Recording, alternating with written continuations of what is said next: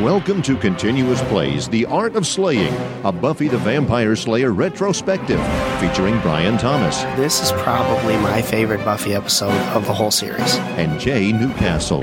I mean, seriously. Okay, I got real problems. Buffy the Vampire Slayer is the copyright of Fox Television Studios, and any discussion of the characters, episodes, or music is strictly for entertainment purposes only. Welcome to The Art of Slaying, a Buffy the Vampire Slayer retrospective. I'm Jay. And I'm Brian. And we're here to talk about Season four, Episode twenty-one, Primeval, written by David Fury. Having split from the group, Buffy goes to look for Riley. Riley was led to Adam, we learn, because Adam activated the behavior modification chip in Riley's chest that places him under Adam's control. Adam takes Riley to a secret lab in the Initiative where he sees that Doctors Walsh and Engelman have been turned into zombie hybrids, serving as lab assistants to Adam, who's turned Forrest into a demon-human hybrid just like himself. Meanwhile, Buffy realizes it was Spike who pitted the group against one another to distract them from focusing on Adam. They all get together, decide to make up temporarily, and plan to raid the Initiative. Spike, still waiting for Adam to remove his chip, learns that Adam's final phase is to start a war inside the Initiative by releasing all of the captive hostiles and locking the exits. The gang infiltrates the Initiative and Buffy attacks Forrest, but he, Walsh, and Engelman pin her down and prepare to kill her. Riley, using all of his strength, rips out his chip from his chest and takes out Walsh and Engelman, freeing Buffy to go rejoin Giles, Willow, and Xander for their plan.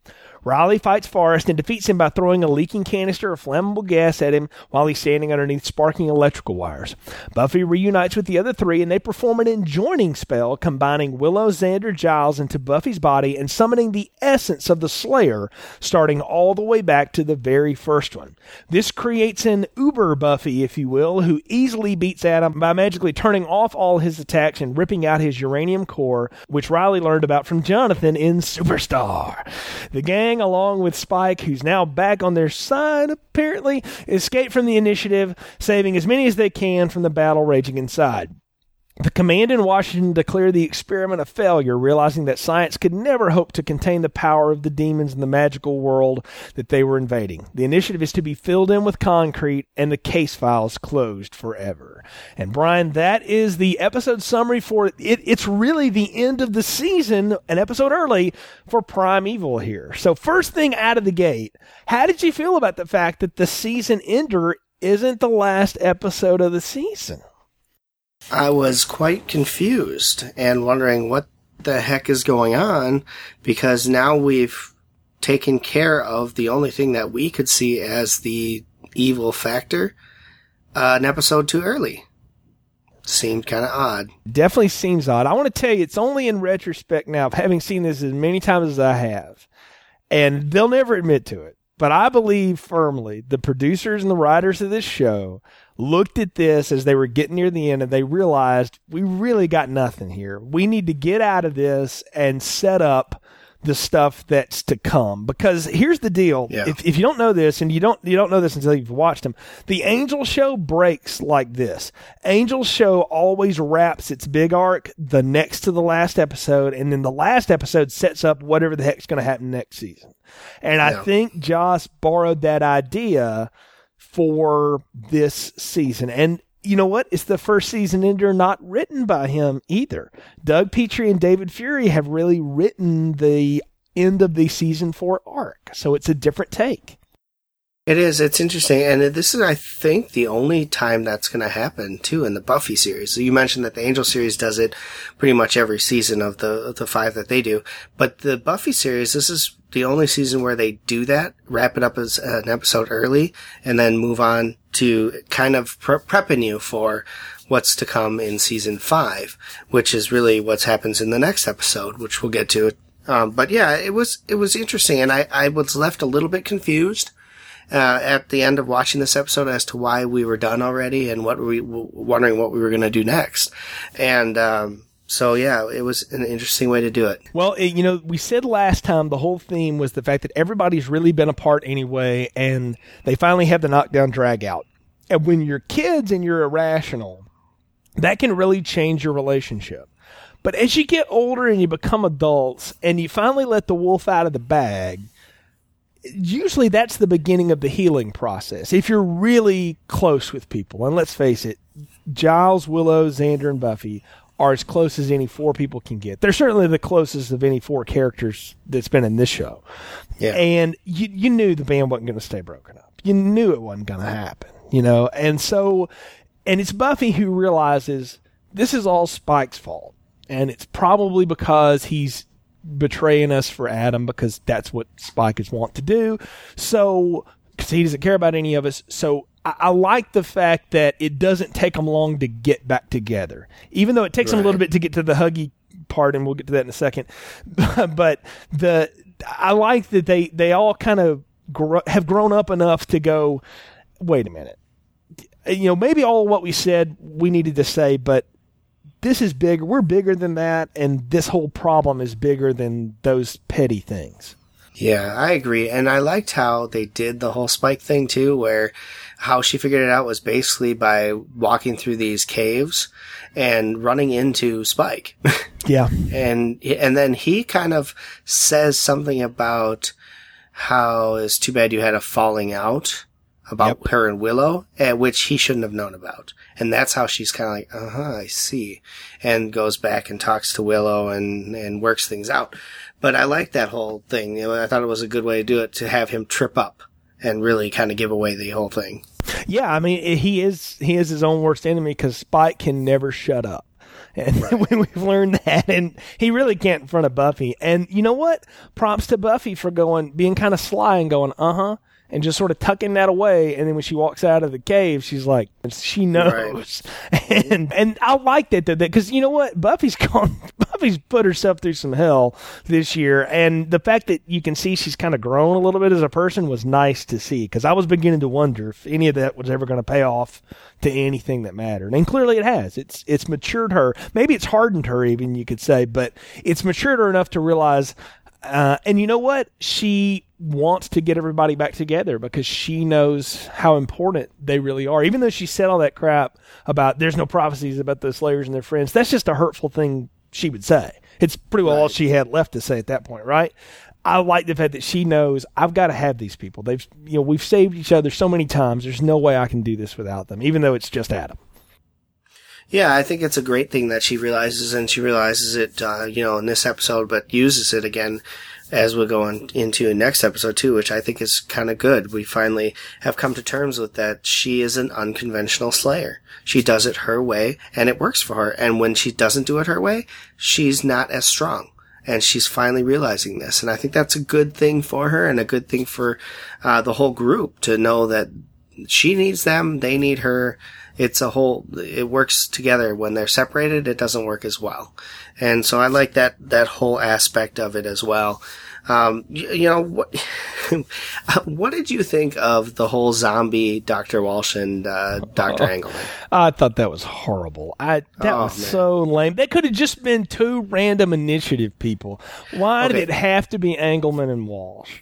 Exactly one, but, but the part where, uh, the cyborg Forrest tells Riley, who's trying to talk to Professor Walsh, that she can hear him but can't talk to him, and then two seconds later she talks to him. What the crap?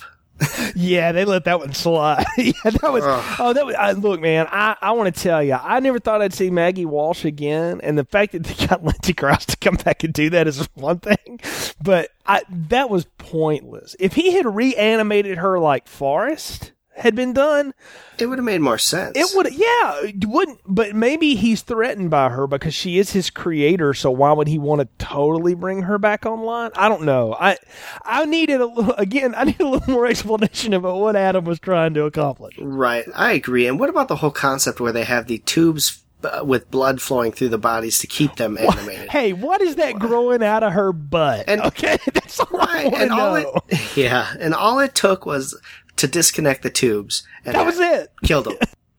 Oh, yeah, it's so weird. That's it. Look, you know why they were there, man? Because there's no way on earth we would ever totally believe that Forrest could pin Buffy down and have her in a position where she would be vulnerable. He might get her down, but she would kill him. She would. She is slayed so much better than that, and right. th- and they know that. They're like, we got. It's got to be like a three on one, and it also gives Riley something to, lack of a better way of saying it, Brian, hulk up for and go in there for the big power finish. Yes. Yeah, I agree. Now, the whole Chip and Riley's, this is what we we saw at the end of last episode, was Riley yep. showing up.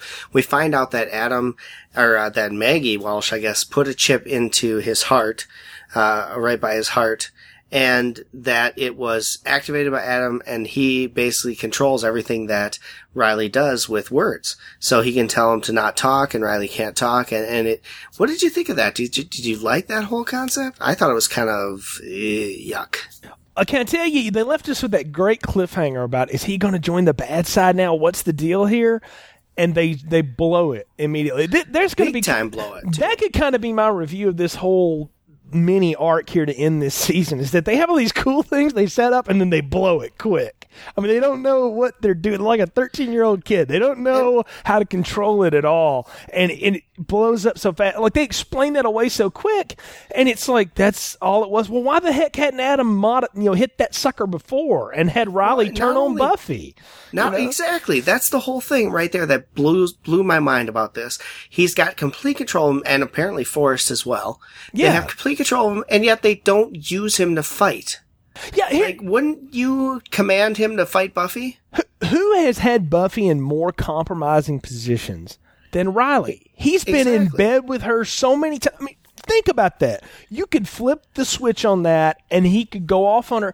And I mean, maybe it wouldn't work, maybe it would. I don't know, but that, uh, that to me seemed like, we got to have a reason for Riley to go to Adam. Uh, no, he's not going to betray everybody. Yeah, do he does nothing. nothing. He sits in the chair, and it's all about the the whole bit here is about learning how to be in control of your own destiny, right? And Riley has been what all along, Brian? He's been the dutiful soldier.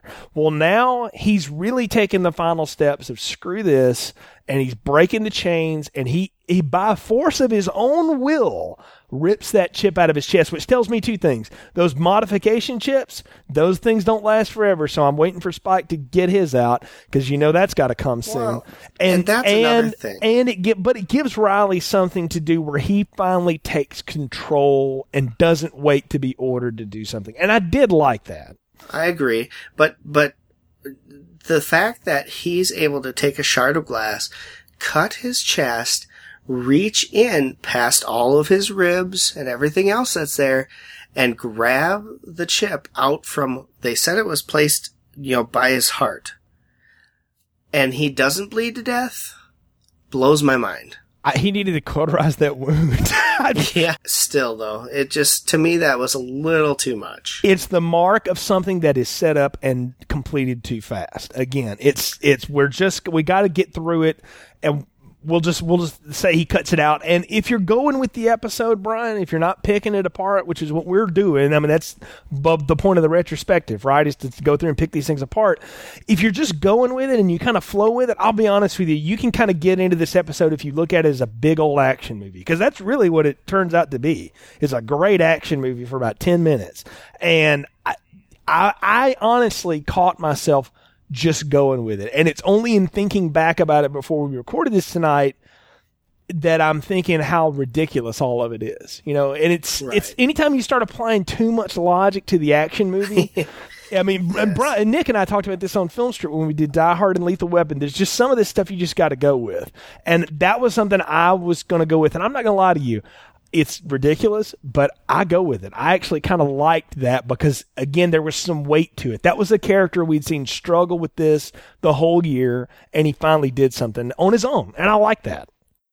Yeah, I agree. I liked it too, and I like that he was able to break it. But again, they just wasted that whole ability there through, oh, yeah. through the whole episode, where they could have done something real interesting with it. And I think it would have been much cooler had they commanded him to fight, and he's fighting, and he's and he's fighting himself as well, trying to stop him from doing it, and then be able to, to take control that way, than to dig out this little chip in his heart and all that. It had to come out, obviously, anyway, because otherwise it's sitting there. He's behavior modification anytime they need and whatnot, but still. Well, think think about this, though, too, right?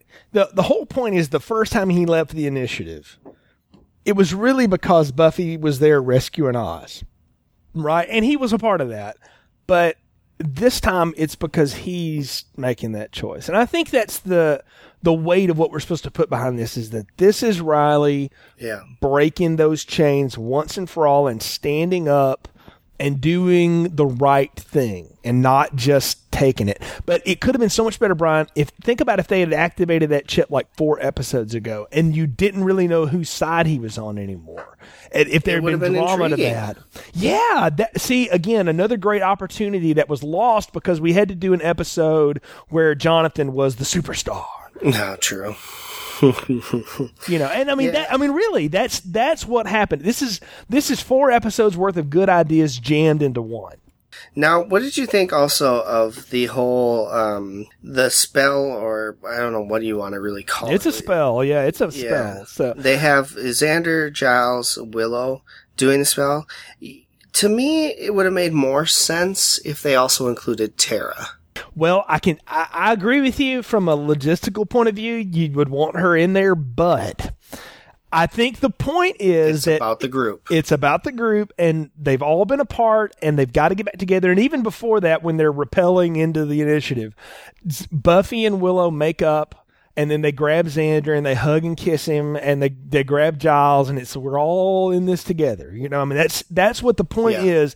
And Tara's still too new to us as the audience. For I don't, I'll be honest with you, I don't know that I would have accepted it, even though it makes sense. I I really needed it to just be the four of them doing the thing.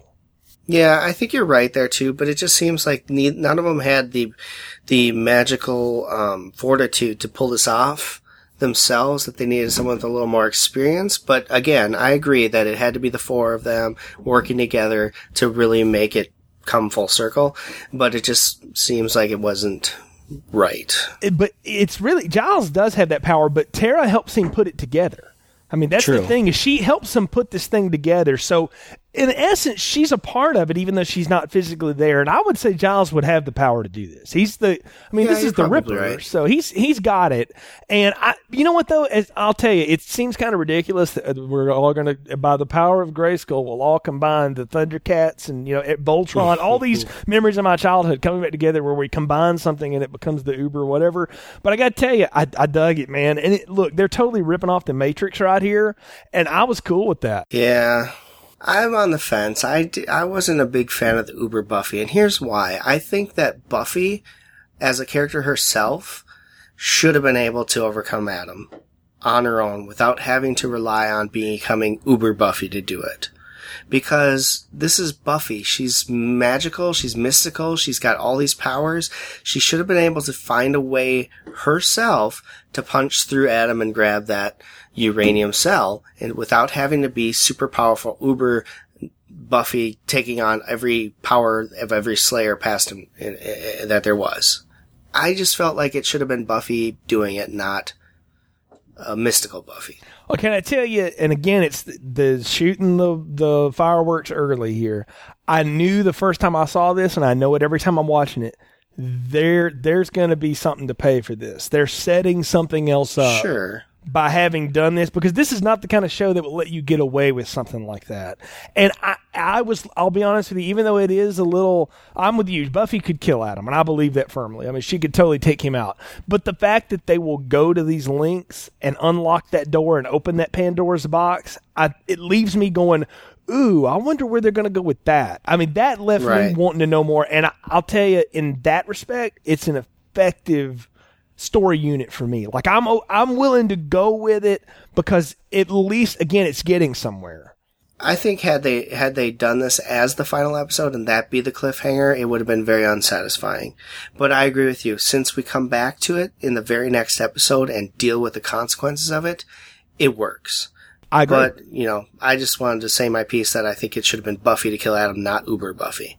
Well, you know what? And I'll tell you, it's it's the fact that we don't know what it would have looked like if Buffy and Adam fought, because, again, they almost fought for eight seconds a few episodes ago. So we've never seen what that would have even right. looked like. So I have no frame of reference for what that would be. Like, the idea that when Buffy faced the Master, you know, she, she died, but her friends brought her back to life, and then she went and kicked his ass.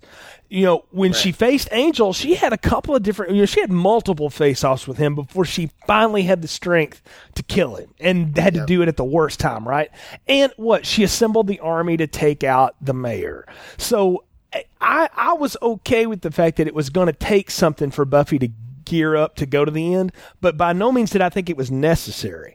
It was done as because we need to do something to move these characters forward. And it, I'll be honest with you, Brian, watching this the first time through those years ago, it gave me hope because I felt like this show had fallen off the cliff. And just to do a little comparison for you, this thing, the ratings compared to like season three's ender and season two's ender had dropped a full point at this point. People had walked yeah. away from this show because they felt like it had totally lost its way. And in a lot of ways it had. And I yeah. I knew they had to be ramping up for something big. And I was just ready to see whatever that was. Because I, I and the fact that it didn't take much to take out Adam confirms for me every time I see it that he is a weak villain. He's never set up to be a strong villain. And the writers and the producers even know how much of a douche he is. And that they just wipe him and he's gone. I mean, there's nothing. I don't know if you've been around uranium much, Brian, but you can't exactly hang on to it like that. So maybe that's another reason you want magical Buffy touching it? I don't know. I'm just saying, but but yeah, but but I mean, re, but really, I mean, it, they know it's a stupid thing, and they dispose of him as quickly as they did the vamps in any of the other episodes she staked. Because when it, you know, remember back to the first episode, we saw Sunday beat the crap out of her, and we're like, how how did that even happen? And then when she finally gets her confidence, what happens? She lays waste to them like they're not even there.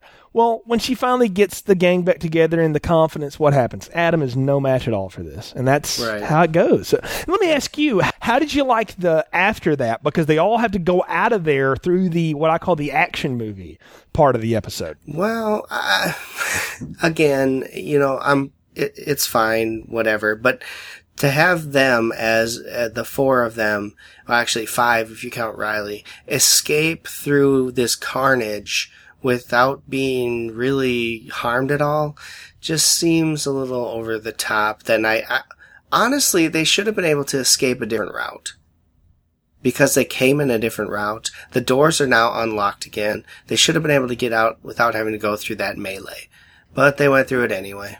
Yeah, but think about how unsatisfying that would have been. Like, I wanted to see that place being burnt down. I needed to see that place just being blown to bits. And we get to see that. And it's when they bring Spike back in the fold, too, because miraculously he's now on their side again after he kills some, you know, werewolf right. thing. And, but he goes out there and starts fighting with them. So you get this idea that, okay, I guess Spike's finally learned his lesson. Maybe. I don't know.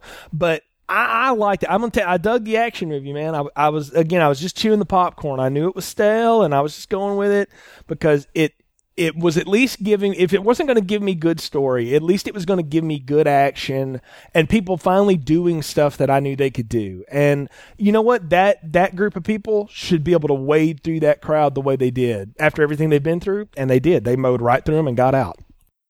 Yeah, they did. And it was fine. But, you know, after that, we see the whole government group at kind of like a hearing. They're watching this all go down on the T V screens yes. and they're kind of talking like it's a hearing on what to do next. And to me, that was just kind of, that was kind of silly.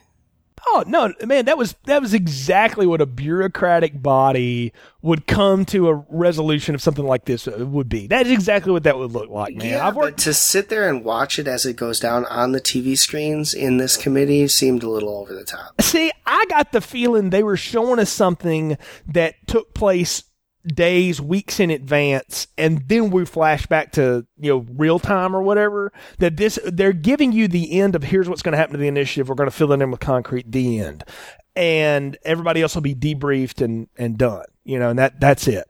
And th- they were trying to wrap that up so that we didn't have any lingering, I mean, as if you would have lingering questions about what happened to the initiative, you know, but I mean, that's I think, where they say. So. I think this was all real time. And the reason I think it is will, will come to head in the next episode at the very beginning when Riley goes off to get debriefed. It was literally oh. the next day. You're right. Actually, I think it's even the same night. So you're right. It could be, yeah. Gosh. So, well, so they're monitoring this as it's happening. Exactly. Well, which I think is a little over the top. They're watching all the carnage go on. They're just like, eh, they're all going to kill each other anyway. We're not going to go in and try and even save them. We'll just fill it in with concrete after everyone's dead. Well, I mean, they're telling McNamara this minutes before he gets killed, too. If if this is in real time, like you're saying, and I think you're right. I may have been wrong there. So, no, I am wrong there. So, if this is real, that is even stupider than I thought it was. Never mind. That's just so, like, that's. I'm with you. That's. I'm on the lame train. That was dumb. So, Well, Brian, I think we're at the point of the podcast where we give our dustings rating. So what is your dustings rating for season four, episode twenty-one, Primeval? I didn't really care a lot for this episode, as you probably could tell throughout my comments uh, going on. So for me, this is a, a, a two dustings. Uh, there's nothing redeeming about it. I don't like how it ends. I don't like that Uber Buffy was the one who killed. I, I like the consequence of Uber Buffy that we get into in the next episode, but I just didn't like it at the time, and I don't like it during this episode. And even though Adam's finally done with and over, it's still just, it was an unsatisfying plot and an unsatisfying finish to the, I guess, arc of this season. Brian, I can't argue with anything you said in that last sentence. This is an unsatisfying arc, and it's an, it's a rather unsatisfying season. But I'm going to tell you, at, coming to this point, and again, as the fan of this series like you are, and I haven't seen this a number of times, when I get to this point, I just go with it. These two episodes are not good. They don't rank up there at all with the season enders we've had before. But for what they are in their own little vacuum, I went for the ride, man. Sometimes I'll go for the cheesy, no-plot, shoot-em-up action movie just because I want to see that kind of stuff. Like, the the most recent Ghost Rider, uh, Spirit of Vengeance movie, is nothing but just a crazy, shoot-em-up, wild ride. But you know what? I went with it, man.